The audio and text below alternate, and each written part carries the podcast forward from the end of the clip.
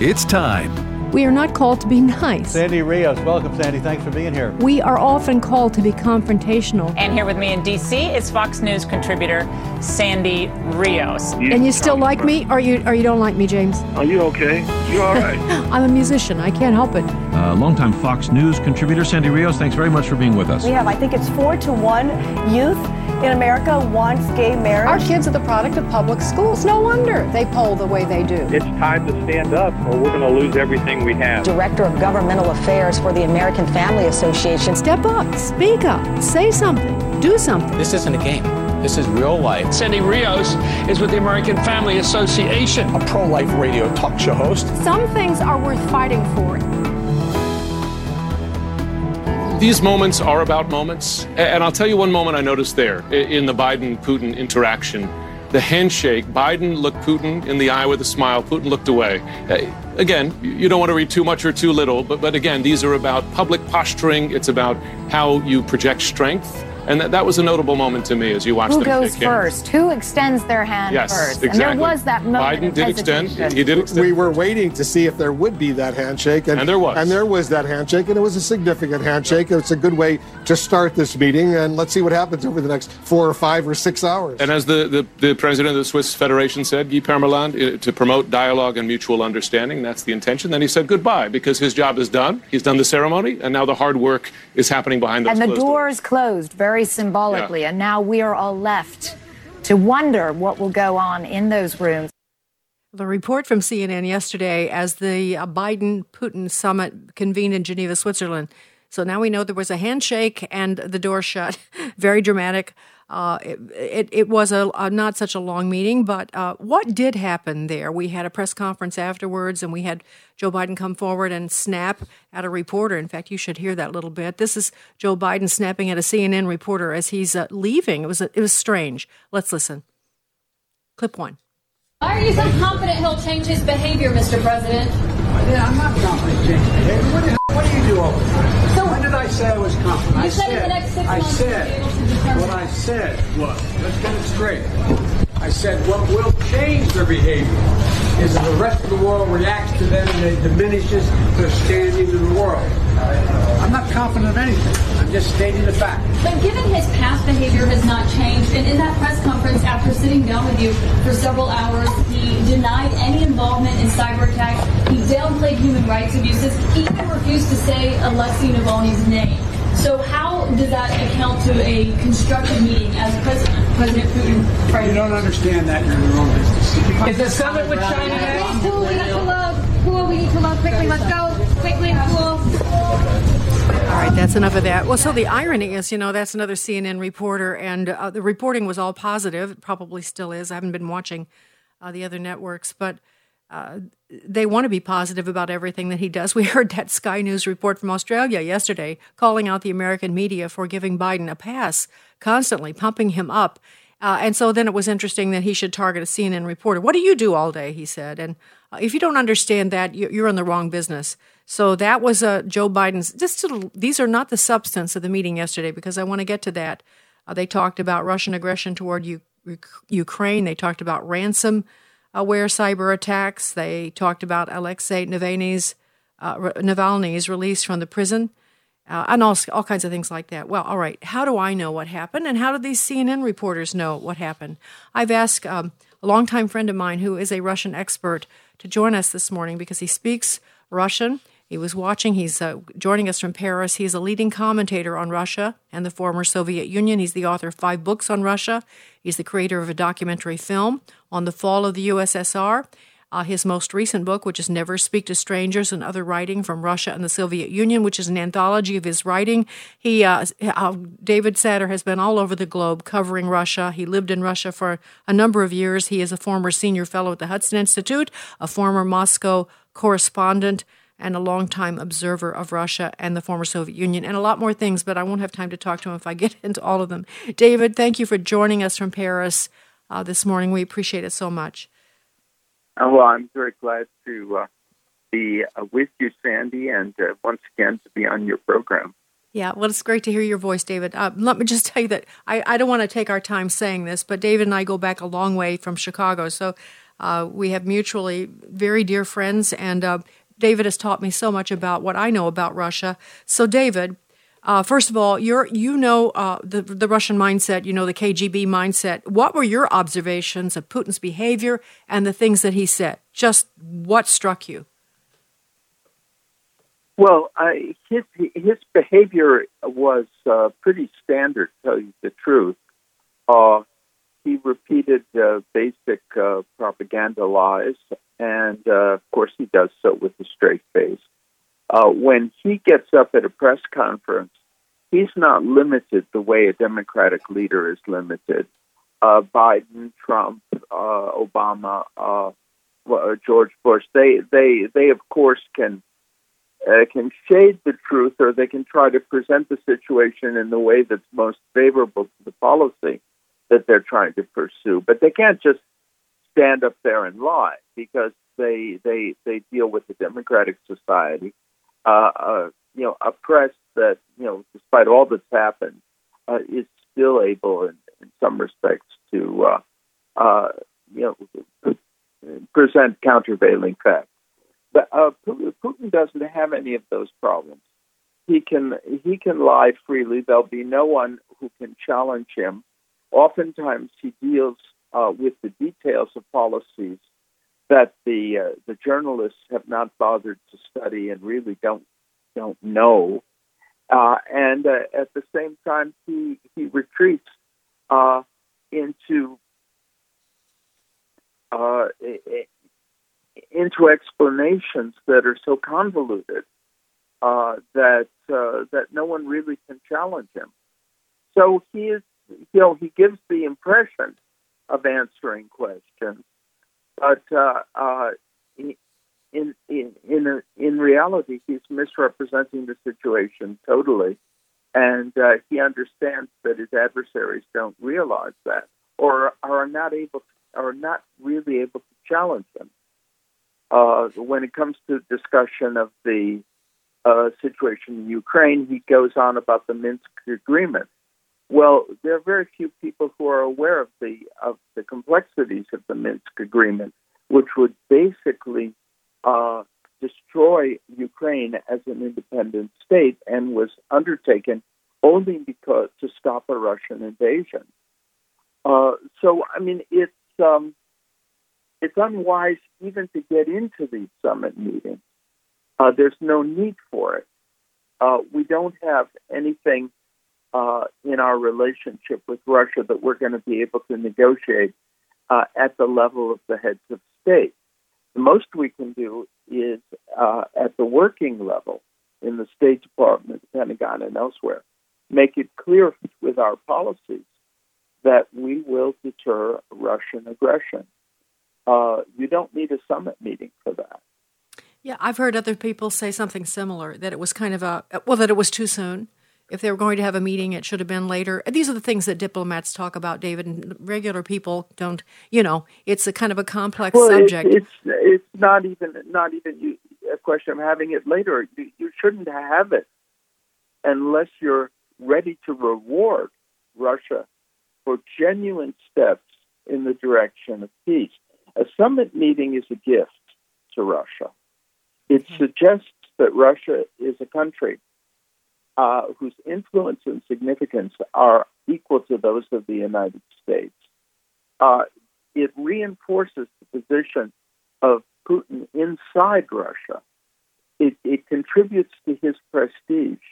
It creates the impression that Putin has successfully stood up to the United States, and the United States is obliged now to meet with him and to seek his agreement.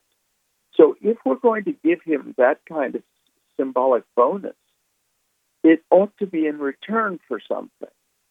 For example, freeing political prisoners, allowing Radio Liberty in Moscow to operate freely, reducing or eliminating anti-American propaganda from the state media, pledging to withdraw or in fact withdrawing Russian troops from eastern Ukraine, and ceasing all support for the insurgency. Those are reasons to consider a summit meeting. But in order to create, a false impression that Russia is a great power, that's not in our interest.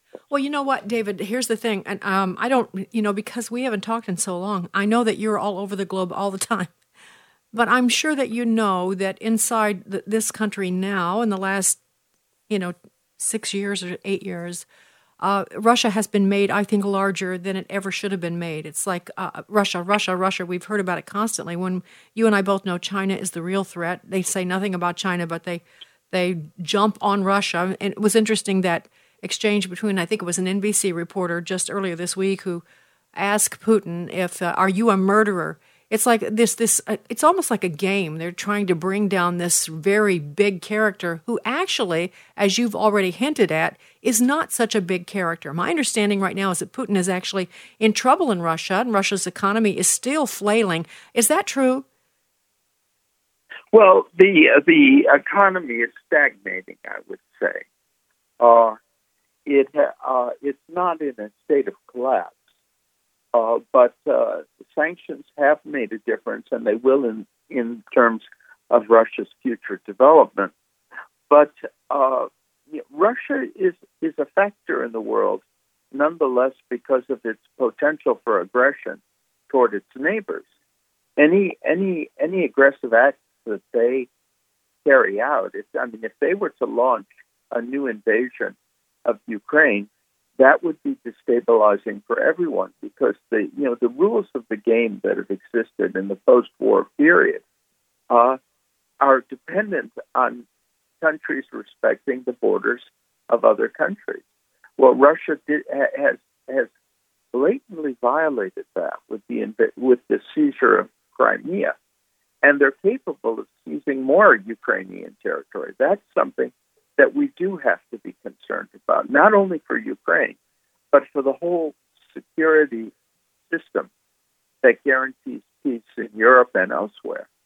Well, there are some reasons to be concerned about Russia, but being concerned means being concerned in a serious manner, and not what has happened in the U.S. is that Russia has become a plaything in the internal conflicts in the United States. Right. Anyone who we hate is automatically described as being a tool of Russia. And the Russians are very adept at manipulating this. In the 2016 election between Trump and Hillary Clinton, the Steele dossier was presented by Clinton. It paid for by the Clinton forces, and was used in order to create the impression that Trump was some type of Russian agent. And that scandal and investigation continued for 2.5 years. Right. The information in the Steele dossier came from Russian intelligence, and it was deliberately planted in order to create that kind of chaos in the U.S. So the fact is that if we're going to be at each other's throats in this country, then we can expect a country like Russia to use our internal conflicts against us, to plant information on one side or the other, and to watch us fight it out inside the country. While laughing, and I think. Well, of course. I mean, it's when two neighbors hate each other, and then a third neighbor, does something that the two quarreling neighbors can blame on each other. And then take advantage of the situation. But Russia's real characteristics are not really very well known in the U.S. Because we operate on the basis of stereotypes. We operated on, Biden has shown that he learned nothing from the experience of the Obama reset. and is still thinking in the same stereotype and well, actually, that's what I do want to know, David. I don't want to run out of time because that is the next question. And that is your observation of how Joe Biden presented himself, particularly to Putin. Knowing Putin, knowing the Russians, how do you think Joe Biden played to that group of people? Well, one of the most interesting factors in this episode was that the American side hailed as a result of the meeting that the ambassadors are returning to their posts. The American ambassador is returning to Moscow. The Russian ambassador is returning to Washington. The implication being, well, now at least we can get down to business and begin solving problems. But the American ambassador was recalled, and the Russian ambassador was pulled out in reaction because of Biden's statement that Putin, his agreement that Putin is a killer. Now, what happened? Did Putin cease to be a killer in 3 months? What changed that made it appropriate for the United States to resume, the status quo ante? In fact, there's abundant evidence that Putin is a killer. So why, in fact, what was the point of restoring ambassadors to the respective capitals as if nothing has happened and no accusation has ever been made? And the other thing that was extremely interesting is that the Russians, in their coverage, highlighted the fact that Biden and Putin exchanged gifts. Biden arrived and gave Putin a glass statue and some aviator glasses, and Putin gave Biden a present. All of this for the Russian audience means that Biden is apologizing for what he said, and in the Russian press, it was highlighted that Putin said that Biden explained his remarks to Putin, and Putin was satisfied with the explanation. For Russians, that's Putin's way of signaling that don't take anything this fool says seriously. He said that for domestic consumption, but he apologized to me in private. And nothing that happens at the summit meeting suggests that that's far off the mark. So bottom line, this is an unserious endeavor that is doing damage to America's interests because it's building up Putin to his own people and giving him significance. We don't want him, and we don't need him in power. He's done great harm to the world, especially to Ukraine, as you described, and has the potential of doing more harm. And so we've just helped him along. So but we've convinced him that he has nothing to fear from us.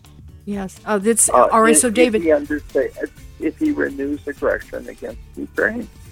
Let's just say this is a tease of a longer conversation we're going to have with David on his new book, Never Speak to Strangers, and Other Writing from Russia and the Soviet Union. We'll talk about that very soon. We'll be talking with David longer. But David, already this is great insight, and better insight, of course, than these news anchors who really know very little, understand very little about the Russian mind and the KGB mind, which is, Vladimir Putin's former job. So, David, thank you so much for your time today, and we will talk very, very soon. This is Sandy Rios in the Morning on AFR Talk. Perfect little hands and perfect little feet. Can you hear that? That's her little heart beating. I had no idea I had a little baby girl in there. with little fingers and little toes. I didn't know at all she was so real. They told me she wasn't a baby and should be aborted. Now, I could never. This ultrasound gives you a glimpse of God's perfect design and the good work He has begun with you. You both have intrinsic worth and value and are loved beyond measure. Life-changing transformation happens in the communities that need us most. That's exactly why ICU Mobile chooses to go. 4 of 5 women in our mobile units see their ultrasound and choose life. Visit us now at icumobile.org to make a life-saving contribution. Or text LIVES to 45777. That's LIVES to 45777. The following are real-life stories from Trinity Debt Management. My story begins with debt, a lot of debt. I used my credit cards as a source of income. It was not a good situation. I couldn't pay my bills. The interest on the cards was really high. If you're in debt and you need help, call Trinity at 1-800-788-1813. I initially was scared to call, and immediately I felt relief. They contacted all of our creditors, and they put us on a plan for success. Trinity will consolidate your accounts into one easy-to-manage monthly payment, reduce your interest, and possibly improve your credit score. You'll save thousands. I've been able to pay off close to $15,000. We're doing a lot better. Please pick up the phone and see how affordable and easy it is to pay off your debt. It's a godsend. We're debt-free for keeps. Call Trinity at 1-800-788-1813. That's 1-800-788-1813. Hello, Americans. I'm Todd Starnes with news and commentary next. Are you looking for a university that provides a quality Christian education with excellent academic and athletic programs? Well, I want to invite you to visit Liberty University, where they offer multiple visiting opportunities to fit your schedule. Plan a visit to their Central Virginia campus and stay for an afternoon, a day, or an entire weekend. You can also take a virtual tour from the comfort of your own home. Plan your visit today by texting Go Visit to the number 49596. Again, that's Go Visit to the number 49596. A New Jersey school district is facing a mountain of fury from parents after holidays like Christmas and Columbus Day were renamed as days off. School leaders in Randolph Township voted unanimously to keep specific holidays off the calendar, a decision that was made after controversy over Columbus Day. Last month, the school district changed the name of Columbus Day to Indigenous Peoples Day, causing outrage among Italian Americans. They say it's an affront to their heritage, a slap in the face. But the school district says their decision was made for the sake of diversity and tolerance. In response to the uproar, the district decided to eliminate all holiday names: Christmas Day, day off; Good Friday, day off. Seems to me like common sense also took a day off. Be sure to download my free podcast and subscribe to my free newsletter at toddstearns.com.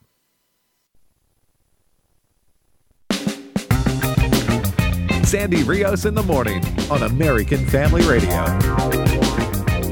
Sandy Rios back with you. I want to remind you that there are some big rallies. The strength of this country, to me right now, is people all over the country rising up to fight back at school boards.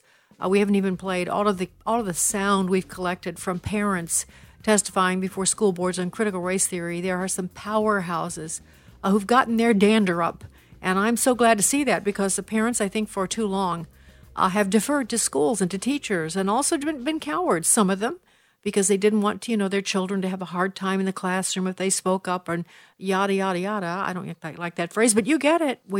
So they haven't interfered, and the schools have just run amok. They have, and school boards have run amok. And the left has been very purposeful in putting their people in these positions. It hasn't happened by accident. And it's happened almost everywhere: small towns, medium-sized towns, big towns. So people are fed up. Now, I'm not just talking about schools. I'm talking about police and the attacks against them and the violence in our streets. I'm talking about the breakdown of law and order. I'm talking about all of it. And so because of that, many, many people are getting organized where they live, which I think is that's absolutely the right response to what we see happening. The whole 10th Amendment, the states do have many, many, many more rights than they exercise. But somehow we have grown federal government to this behemoth that rules our lives, and it has to stop. And so the states have to take back power, and I think a lot of them are absolutely doing that. They're stepping up to the plate. We talked a little bit about immigration yesterday and about, the horrific way that the Joe Biden, Kamala Harris team are dismantling every kind of protection we have against who's coming across the border, crimes against American citizens, the whole gambit. And so we mentioned that Texas is in the process of beginning to think about finishing that border wall and starting to enforce the law themselves for their citizens. In fact, just this morning I read that Greg Abbott said they've already begun building the wall, completing it on the Texas border. So that's a 10th Amendment thing. The states have rights, and so it's good stuff. So I want to remind you that Saturday is Virginia's Freedom Festival. Virginia has such great patriots there. And I mean, it's a stone-cold battle, I can tell you, because there are such good people there, and then there's such horrible people there who want to dismantle. They hate the history. Virginia is, of course, the epicenter of American history. And so it's been really, I think, under attack as much as any state, maybe more. And so Virginians are waking up. They've been awake for a while, and they've been fighting for a while, but they're fighting even harder. And so the Freedom Festival is happening this Saturday. It's going to be a fun thing with great speakers, but the whole idea is to convene like-minded people to fight back in Virginia. Parents Against Critical Race Theory are some of the sponsors of this, along with Priests for Life, Concerned Women for America, the Leadership Institute, lots of Virginia Family Foundation, our good friends down in Richmond, and lots of other great people. So the speakers will be people like Chris Plant. I love Chris. Chris is on the air in the mornings in at Washington, D.C., also in Chicago and other outlets. He is syndicated, but he's just a great patriot and hilarious. So he'll be one of the speakers, along with Sheriff David Clark of Milwaukee, formerly of Milwaukee, and then Brenda Tillett, who's the president of Stand Up Virginia, and a lot of other people. I'm just giving you just a smattering. So how do you go? How do you find out about this? You go to Virginia's Freedom Festival, and it'll show you how to sign up. And it's, they're going to have food and entertainment and all that stuff, so you can take your family. But it's going to be a serious day, and I hope you'll do that. And today in Michigan, do I have that? I hope I have that in my hand. Today at the Capitol of Michigan, there is a meeting, a rally. I don't have it. But okay. It's happening today. Maybe, Adam, you could find that for me, but it's going to be happening at Michigan's Capitol. It's this morning, I think, at 10. It's this morning sometime, but I bet we'll find that. Before I say goodbye to you today, we'll find out the information. I must have just dropped that piece of paper somewhere in my little stack here. It's not such a little stack, could I say. Anyway, so those of you in Michigan who want to find like-minded folk, because they're fighting back like crazy too, organizing. And the thing this morning at the Capitol in Michigan is a call to prayer and a call to come to the Capitol and pray. They're trying to get their Congress, their legislature to support really good election law and reforms. And also for a recount like Arizona is doing, which I haven't even had a chance to talk about the election stuff. I need a whole day to do that. It's Let Freedom Ring. That's what they're calling the rally. It's 10 to 2 today at the Capitol. Thanks, guys, back in Tupelo. That's at the Capitol in Michigan this morning at 10 a.m. to 2, Let Freedom Ring. So those of you in Michigan who are like-minded, get in your cars and go. I want to tell you that I heard from Carrie. She is in Arkansas, and she's telling me that they have really organized there. They are calling themselves the River Valley City Elders, and they have partnered with the City Elders Tulsa. I guess that's Oklahoma. River Valley is, as I understand it, Arkansas. And they've been meeting. They've found someone to run against John Boozman for Senate, a woman named Jan. I am assuming it's a woman named Jan Morgan. She said that they have, let's see, we cover the, she's telling me about some of these. We've already affected two outcomes with school board elections, putting into a conservative Christian and a Second Amendment protection resolution in Coram Court of Crawford County. And so they've already had some successes, even though they're in their early stages. And so she just wants to say, if they can do it, we can do it. And many of you are organizing. I hear from you all the time. I've also offered the invitation that if you are in your local area and you would like to get organized, Terry Dietrich, who is the chairman of the Republican Party in Waukesha County, organized and has a great great suggestions for you to know how to take back your city, your county. And so if you're interested in doing that and are interested in getting in contact with Terry, who's training a lot of people that I've sent his way, you can contact me at sandy@afr.net, and I'll get that information to him, okay? sandy@afr.net, and you can organize and take back your city, take back your county, and just get involved. It's happening all over the place, so there's no reason why you can't do it as well. All right, I have so much to tell you this morning. It's been a challenge. But I want to go to January 6th because I've been covering it a lot, and I'm very concerned about what's happening. Christopher Wray testified in Congress just last week. He said they've arrested 500 people. They're looking to arrest more people. A lot of them may be some of you, my audience, who went to Washington, D.C. simply to support President Trump at that rally before Congress was convening to accept the electors that were as presented, and we all know about that. We know what happened that day. At least we know. Well, we don't really know what happened that day, but we have a general idea. So I want to flesh some of this out because we have some new information, and you got to be patient with me because I want to deliver it as clearly as I possibly can. Tucker Carlson has been doing a great job reporting on this, and he brought something to our attention a few nights ago that you need to know about, and we will talk about this. It's clip 11. Last night, we opened this show with new information about what happened at the Capitol on January 6th. No day, it's fair to say, in recent American history has received more media attention or been used for greater political effect by partisan actors. Because of January 6th, our Attorney General told us this week, we've got to change our country forever. And yet, given all the talking, the endless talking about January 6th, it is remarkable what we still don't know about what actually took place that day. Until this Monday night, for example, when it was reported by Revolver News, we had no idea that at least 20 organizers and participants in the events at the Capitol have not been indicted, despite the nationwide dragnet for people who were there. This is interesting. The government knows exactly who these people are, but has refused to charge them with crimes. Why is that? Well, because it seems like they may have had some connection to the government. Some of the people who broke into the Capitol, committed crimes while inside, and encouraged others to do the same appear to have been in contact with the FBI before the event. Let that sink in for a moment. The events of January 6th that you keep hearing about endlessly, events that Democrats in Congress describe as an act of war carried out by white supremacists, as dangerous and historically significant as Pearl Harbor and 9/11. Those events apparently were at least in part organized and carried out in secret by people connected to federal law enforcement. It's hard to think of a bigger potential scandal than this one. Now it's clear why the government won't release more than 14,000 hours of surveillance footage shot at the Capitol that day. People they know are on the tape. Yeah, so that's just the first part of Tucker's report. And I'm going to play some more of that, but I have lots of other sources, and I want to tell you as much as I can today. This is an outlet.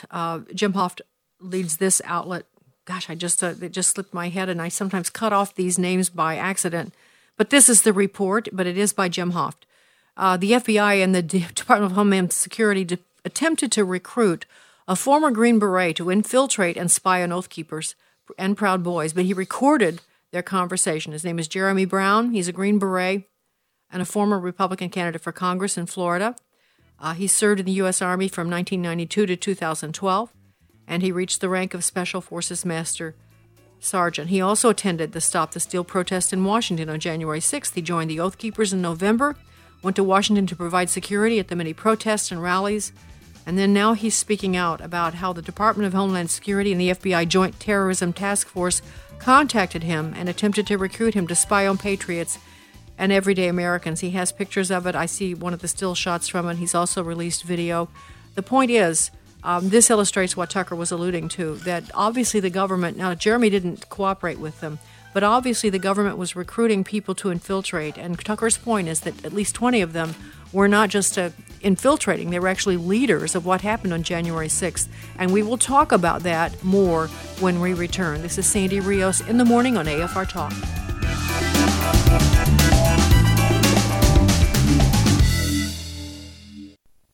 Each one of us is a leader of a small cell group.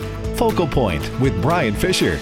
We have people with whom we communicate that do listen to us. We have an opportunity to keep them informed and to keep them mobilized, to keep them motivated, so everybody stays engaged in the fight for the soul of our country. Focal Point, the home of muscular Christianity. Weekday afternoons at 1 Central on American Family Radio. How much does a 6-month subscription to the AFA Journal cost? It's free! For 6 months, you can read articles and updates in the pro-life movement. You can read about family-friendly entertainment, laws that may impact your family or your business, and of course, what the American Family Association is up to and how you can help. So what are you waiting for? Visit afajournal.org for your free 6-month subscription to the AFA Journal. Whoever causes one of these little ones who believe to stumble, it would be better for him if, with a heavy millstone hung around his neck, he had been cast into the sea. My name is Abraham Hamilton III, and this is the Hamilton Minute. Texas Christian University is changing the way it categorizes first-year students. Kathy Cavins-Toll, Vice Chancellor for Student Affairs, said its vernacular change is a reflection of their university-wide commitment to inclusive excellence. What's the change? The university is dropping the term freshman and will now call incoming undergraduates first-year students. That's right. Texas Christian University has bowed the knee to the sexual deviancy political agenda pressed upon modern American culture. Parents, take note. Listen each weekday from 5 to 6 p.m. Central for the Hamilton Corner with Abraham Hamilton III, public policy analyst for the American Family Association. Proverbs 24:16 says, though a righteous man falls 7 times, he rises again. Brian Fisher here with an excerpt from the Boy to Man book for fathers to read with their 12-year-old sons. Here's Winston Churchill during the darkest hours of World War II. Never give in, never give in. Never, never, never, never in nothing, great or small, large or petty, never give in, except to convictions of honor and good sense. Whether it's an academic challenge, an athletic challenge, a romantic disappointment, or a setback in work or career, don't throw in the towel. Wipe the sweat and blood from your brow and get back in the ring. As Proverbs says, if you falter in times of trouble, how small is your strength? Order a copy of the Boy to Man book today as a Father's Day gift at resources.afa.net, resources.afa.net. Catch Brian Fisher on Focal Point, weekday afternoons at 1:05 Central on American Family Radio.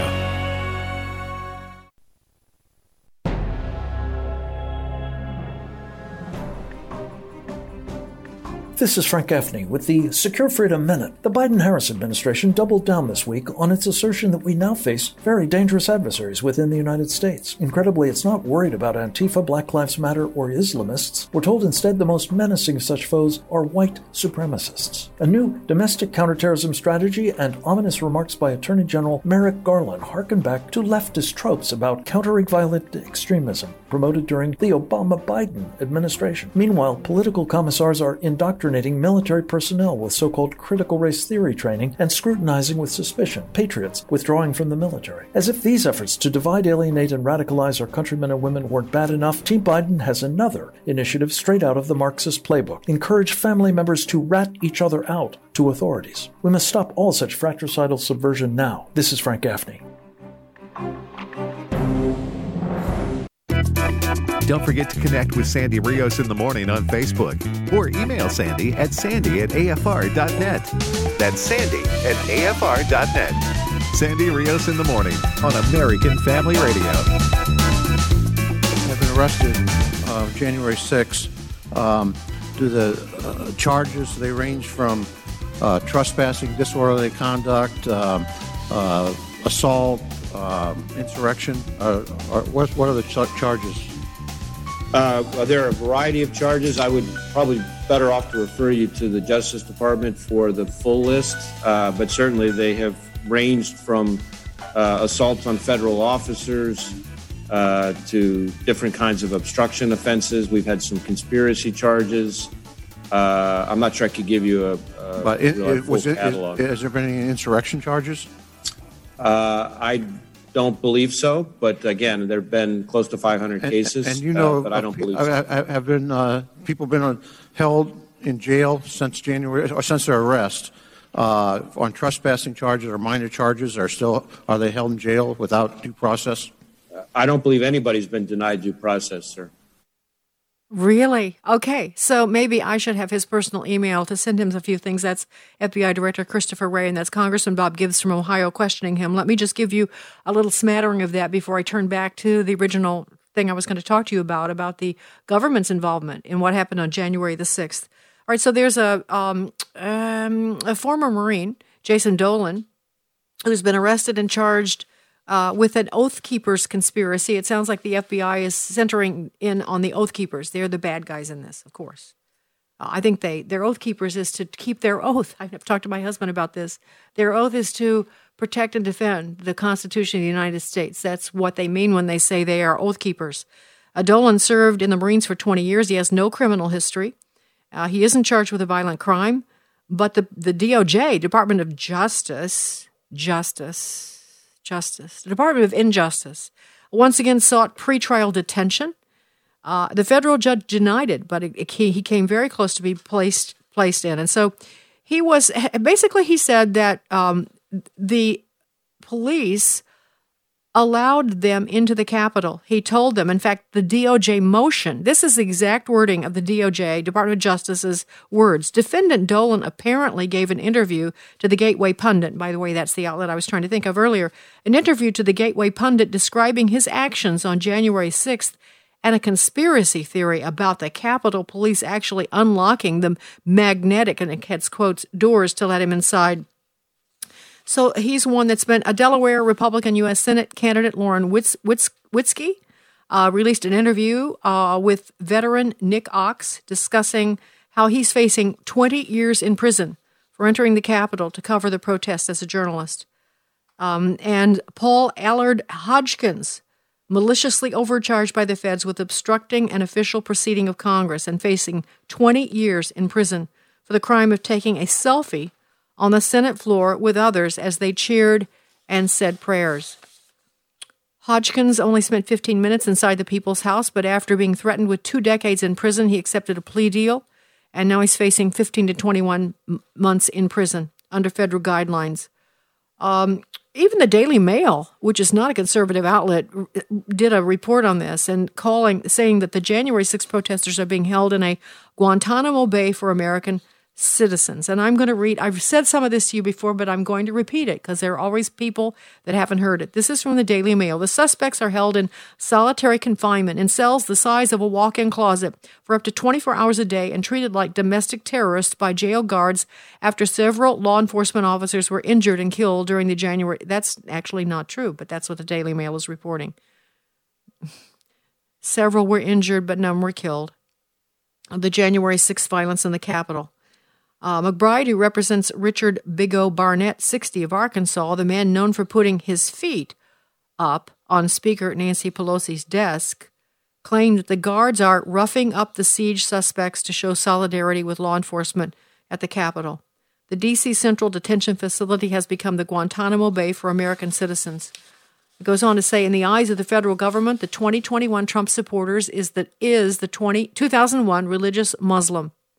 This is demonstrated by the fact that Trump supporters, typecasted as extremists, are being illegally detained pretrial by the United States government. Now, that's what our FBI director just said. He doesn't know. No one's being held illegally. No, he knows nothing of that. Everyone's been given due process. Really? I have a lot of things to send to him, and I'm sure Julie Kelly could send him, fill his inbox, and he could have some good reading. But Ronald Sandilan's another example. He said, myself and others involved in the January 6th incident are scared for their lives, not from each other, but from correctional officers. He said that during a bail hearing conducted by video before U.S. District Court Judge Dabney Friedrich, I don't understand how this is remotely acceptable. And he said, we're being subjected to mental torture.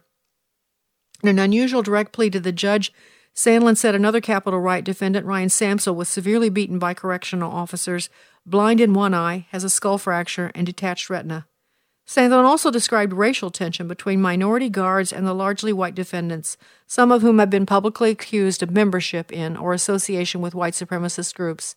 Sandlin said guards tackled to the ground one high-profile prisoner, Richard Barnett, 60, who was photographed with his boot up on the desk in Speaker Nancy Pelosi's office. Sandlin said one of the guards declared, "I hate all white people and your honky religion." So now I want to go back to this. I want to read to you what our Attorney General said when he took office. Merrick Garland said this: "In the FBI's view, the top domestic violent extremist group comes from racially or ethnically motivated violent extremists, specifically those who would advocate for the superiority of the white race." In fact, you've heard him say, and you've heard FBI Director Wray say that it's all about white supremacy.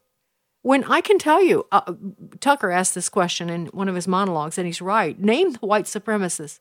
Let's have a list. Let's find out who they are. Why do we? It's just this big general accusation to every person who's a conservative and certainly a Trump supporter of white supremacy, but no proof whatsoever. And I know for a fact that the people in the United States who are actually affiliated and declared white supremacists is like, I think I read about a couple of thousand. That's too many, yeah, but they are talking about 80 million. They're making it sound as though this is permeating the air we breathe. And it's just not, and that's what our government is kind of going after. Now, I want to read to you something that's pretty frightening to me, and I'm going to try to go into it as carefully as I can. This is, again, from the outlet I talked about earlier. This is by Jim Hoft, and he makes the point in beginning his article. This Revolver News is another outlet that's covering this, and they've been making a lot of these points, so they'll be intermixed with the information I'm going to give you. Black Lives Matter Antifa mobs have caused over $1 billion in damages in cities across America since May. In Minneapolis alone, Black Lives Matter mobs damaged or destroyed over 1,500 businesses or buildings. 700 police officers were injured in Black Lives Matter riots, and that was back in June.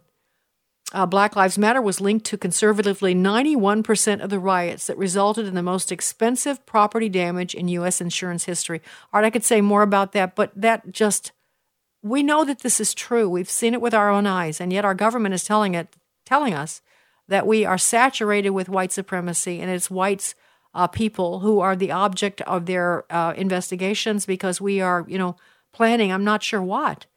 And that's what they're teaching kids. That's why the black guards in D.C. so hate these people, because they've been saturated with the notion that these people are all white supremacists when there's just absolutely no proof, no evidence of that whatsoever. And so now I want to share with you what the Revolver has reported, because I think this goes back to what Tucker was talking about. They reported last Tuesday that there are unindicted co-conspirators listed in these papers regarding January 6th. So I'm going to read from Revolver News. Of all the questions asked, words spoken, and ink spilled on the so-called Capitol siege of January 6th, none hold the key to the entire event quite like what Senator Amy Klobuchar asked of Christopher Wray. Now, this is last week when Wray testified before the Senate. The Democrat from Minnesota asked the Trump-appointed FBI director, did the federal government infiltrate any of the so-called militia organizations claimed to be responsible for planning and executing the Capitol siege? And then it goes on to say, in many cases, the unindicted co-conspirators appear to be much more aggressive and egregious participants in the very so-called conspiracy, serving as the basis for charging those indicted. In other words, what they're saying is that these unnamed, unindicted co-conspirators, unindicted for what reason we're not sure, and Revolver's going to say, as Tucker said, because they were federal agents of some sort who had infiltrated, and that they were the ones they're claiming here. I don't know how they know that. I need to do more digging, but they're not the only ones saying it. That we know for a fact that it was these people who were doing the worst work. And they were leading the otherwise feckless protesters into doing some really bad things. Let me continue reading from Revolver Media.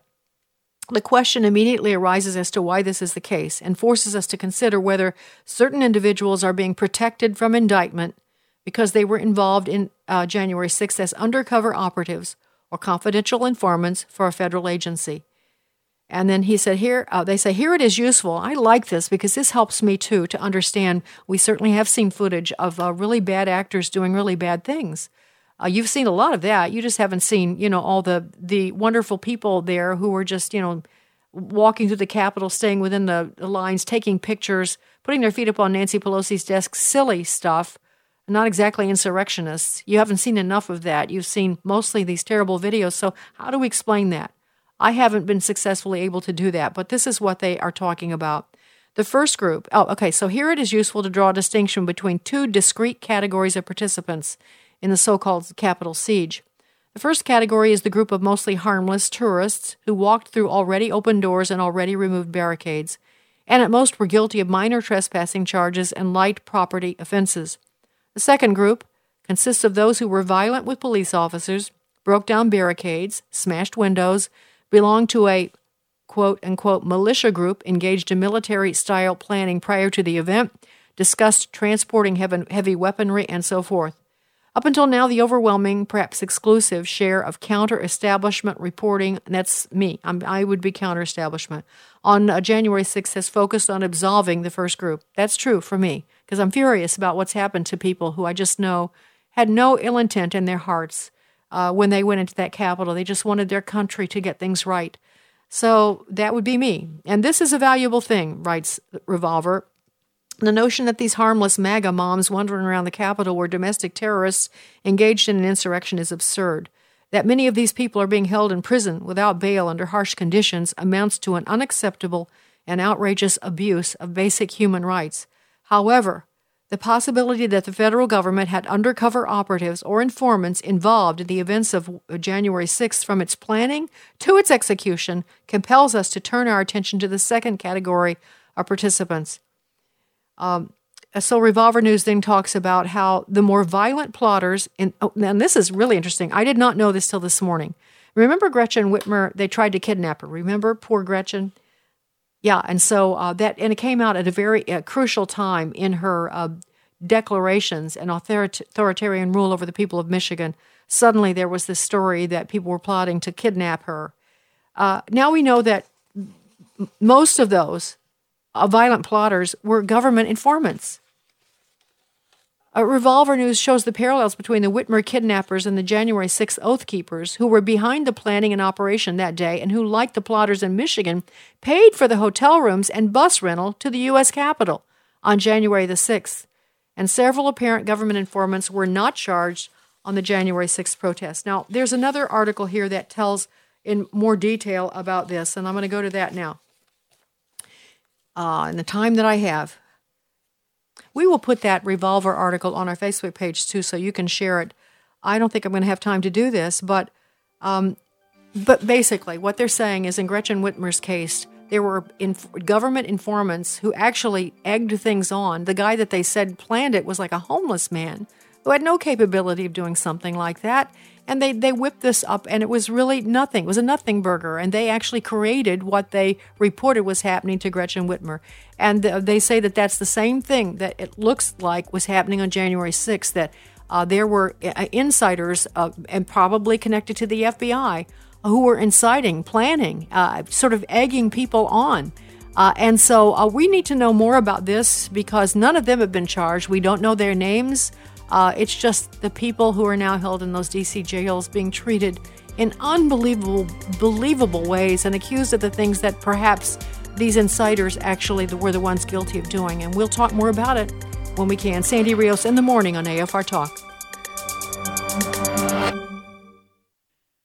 The views and opinions expressed in this broadcast may not necessarily reflect those of the American Family Association or American Family Radio.